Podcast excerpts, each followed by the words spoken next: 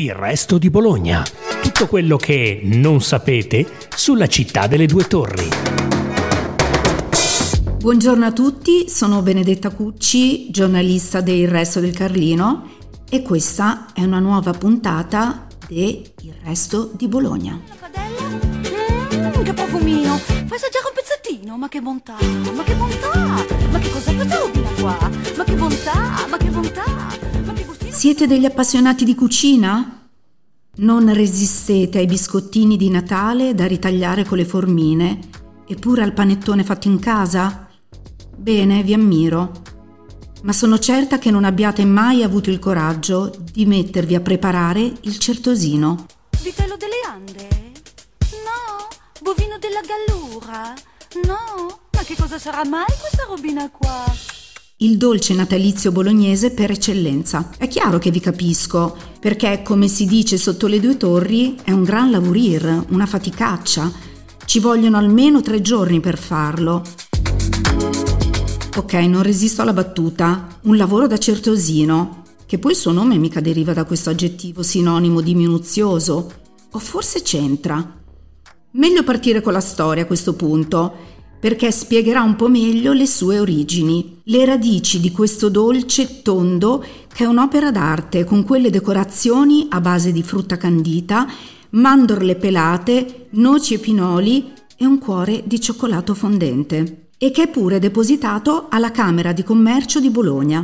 La ricetta è antichissima, pare risalga al Medioevo. Inizialmente conosciuto col nome di pan speziale, perché si dice che a realizzarlo fossero i farmacisti o speziali, ma anche perché veniva chiamato in dialetto pan spziel, che significa pane speciale, in un secondo tempo la sua produzione passa ai frati certosini, quelli della Certosa, il nostro cimitero monumentale. E così ci spieghiamo anche il gioco di parole. Avere una grande pazienza, paragonabile a quella dei frati certosini che cucinavano il dolce, radicatosi così fortemente nella tradizione felsinea.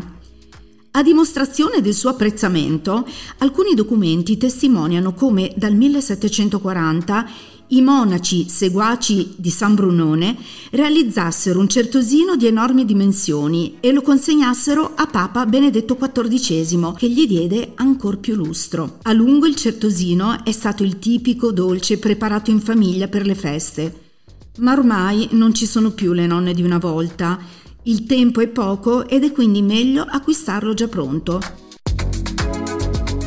Ma siamo fortunati, perché basta varcare la soglia di un negozio bolognese proprio nel centro storico, il cosiddetto quadrilatero, per trovare quel preparato che si fa ancora con la ricetta di centoquarantacinque anni fa, decretata come ufficiale dall'Accademia Italiana della Cucina Delegazione di Bologna, il ventuno novembre duemilauno.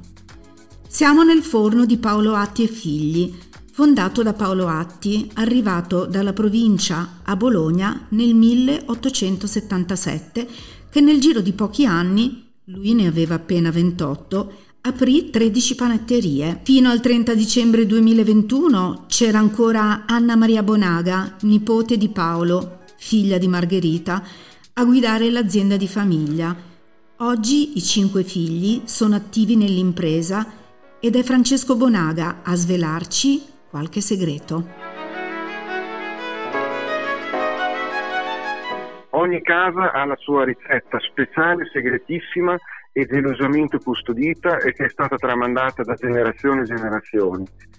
La differenza, come sempre, la fa la qualità degli ingredienti usati, come ad esempio la frutta candita e il miele, la cura nell'impastare tutto e il rispetto dei tempi durante la lavorazione, perché E più è lunga la lavorazione, più è accurata e più i sapori emergono.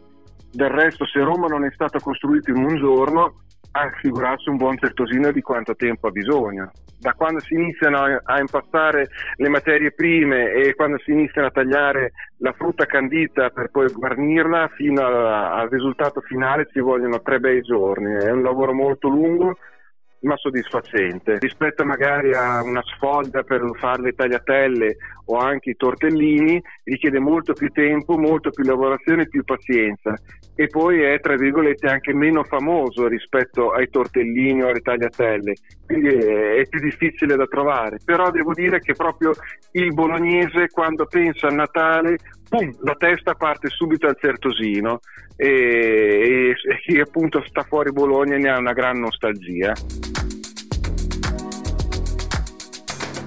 Se la modernità tende spesso a far perdere tracce delle tradizioni, possiamo dire che a Bologna il mondo va al contrario. È infatti interessante ricordare come gli chef gastronomici del territorio tengano molto a questo contatto col passato, pur andando avanti con la ricerca personale, con le sperimentazioni. È il caso di Massimiliano Poggi, che per il certosino e altre specialità bolognesi stravede. Tra i dolci della traduzione è un po' quello più distrattato, era, un, era ed è un dolce un po' difficile, un dolce ricco, opulento per i tempi, insomma, in cui, in cui fu pensato, eh, però in realtà oggi, sai, chi ha, chi ha problemi col candito, chi ha problemi con, con il dolce secco, insomma, eh, è stato per anni abbastanza accantonato, ma diciamo che per quelli della mia età è, un, è un'evocazione del Natale, eh, di questo periodo di festa, insomma, abbastanza, abbastanza importante. È un po' eh, come dire la, il, il filone di cucina che prediligo negli ultimi anni, che è una reinterpretazione della, dei sapori tradizionali.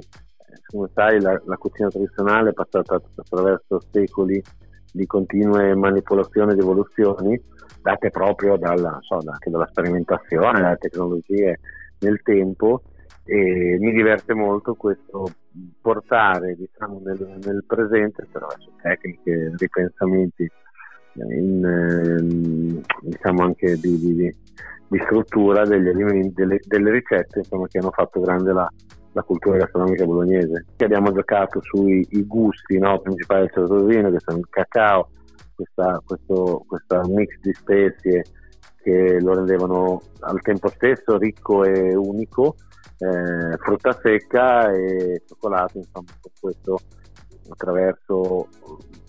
Noi tendiamo, nel, nel caso nostro, è un dolce che ha diverse sfumature di gusto, eh, dipendentemente dall'assaggio, dal, dal, dalla parte in cui si assaggia il dolce, per cui è reso divertente perché non ha un'uniformità di gusto, ma sono diversi bocconi. Poi alla fine questa nota speziata è quella che fa eh, un po' da richiamo a tutta la preparazione, per cui lo rende eh, eh, diciamo anche idealmente un, un, un certosino nel gusto finale.